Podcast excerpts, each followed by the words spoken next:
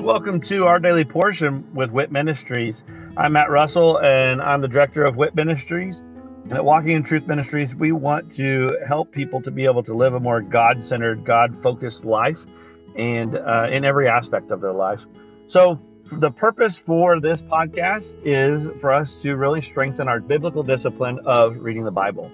So, I'm going to read a scripture every day where I'm going to share a nugget about that scripture and then I'm going to say a little prayer at the end, and that will be the entirety of our episodes for this podcast. Uh, please feel free to check us out at walkingintruthministries.org, or you can also check out our other podcast, which is Living the Wit Life with Walking in Truth Ministries. I hope that this podcast blesses you as much as it blesses me. And uh, let's go ahead and get started with our daily portion.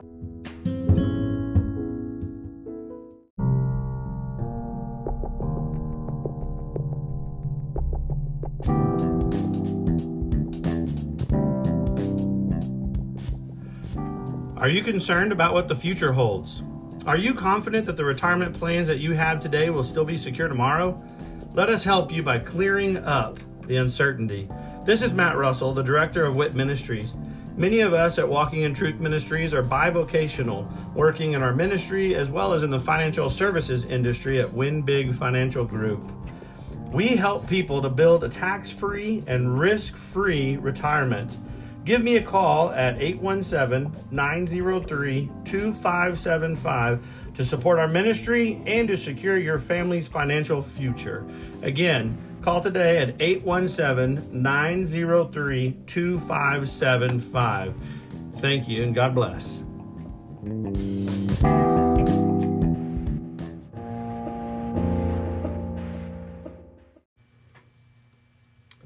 Exodus 7 I will stretch out my hand.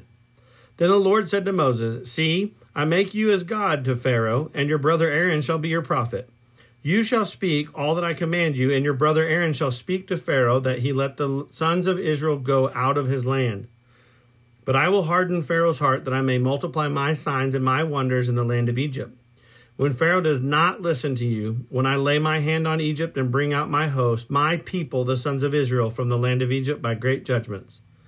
The Egyptians shall know that I am the Lord when I stretch out my hand on Egypt and bring out the sons of Israel from their midst. So Moses and Aaron did it as the Lord commanded them, thus they did. Moses was 80 years old and Aaron 83 when they spoke to Pharaoh. Aaron's rod becomes a serpent. Now the Lord spoke to Moses and Aaron, saying, When Pharaoh speaks to you, saying, Work a miracle, then you shall say to Aaron, Take your staff and throw it down before Pharaoh, that it may become a serpent. So Moses and Aaron came to Pharaoh, and thus they did just as the Lord had commanded. And Aaron threw his staff down before Pharaoh and his servants, and it became a serpent. Then Pharaoh also called for the wise men and the sorcerers, and they also, the magicians of Egypt, did the same with their secret arts. For each one threw down his staff, and they turned into serpents. But Aaron's staff swallowed up their staffs. Yet Pharaoh's heart was hardened, and he did not listen to them, as the Lord had said. Water is turned to blood. Then the Lord said to Moses, Pharaoh's heart is stubborn. He refuses to let the people go. Go to Pharaoh in the morning, and as he is going out to the water, and station yourself to meet him on the bank of the Nile, and you shall take in your hand the staff that was turned into a serpent. You shall say to him, the Lord, the God of the Hebrews, sent me to you, saying, Let my people go, that they may serve me in the wilderness.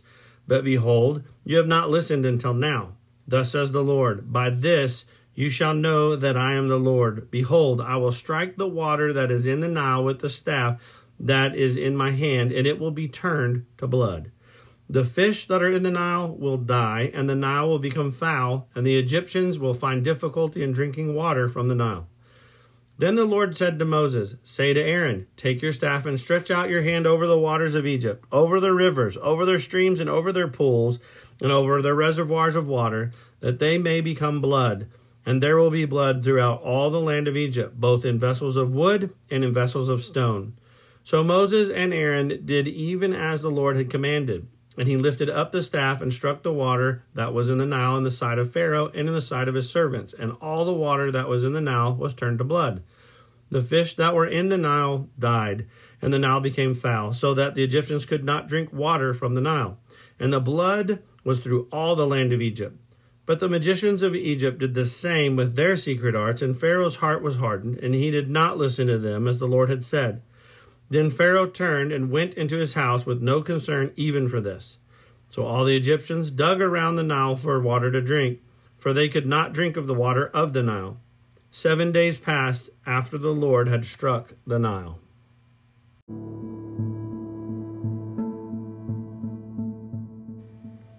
I've had a lot of people ask many times, um, why did God harden Pharaoh's heart? Maybe if God didn't harden Pharaoh's heart, Pharaoh would have let the Israelites go. Well, that could be true, but I do know this.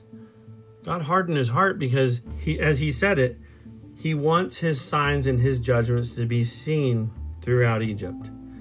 Just it, it's kind of the same as the story of Gideon.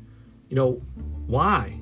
Why did God have Gideon let all those people go home and send most of them home until it, it seemed almost impossible for him in his battle to take on the the tens of thousands of, of enemy soldiers? Well, God said, Gideon, here's the deal. I want you to have victory, but I want people who witness this to know that you could not have done it without me.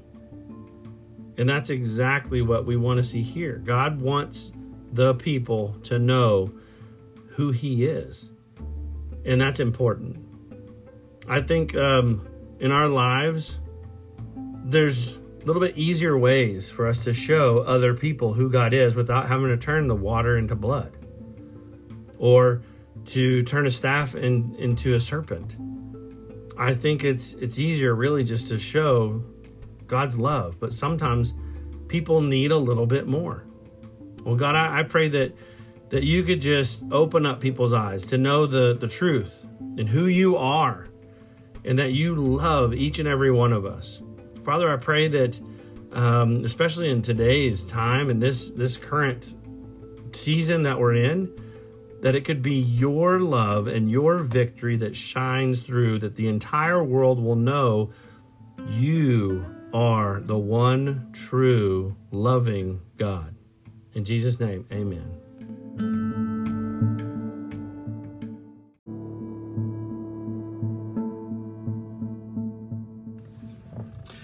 Thank you for joining us today, and I hope that uh, that blesses you either as an individual or uh, with you and your other loved ones. Uh, maybe this is uh, something that you're utilizing to to spend with your family uh, some time around God's Word. And uh, of course, that is great. I love that. And I'd love to hear how the Daily Portion podcast is blessing you. If you would, just go to our website at walkingintruthministries.org and um, go on there and just drop us a little note about uh, this podcast or one of our other podcasts, or even just check out the events that we have available. Uh, but again, thank you very much and look forward to seeing you again tomorrow as we dig into our daily portion with WIT Ministries. God bless.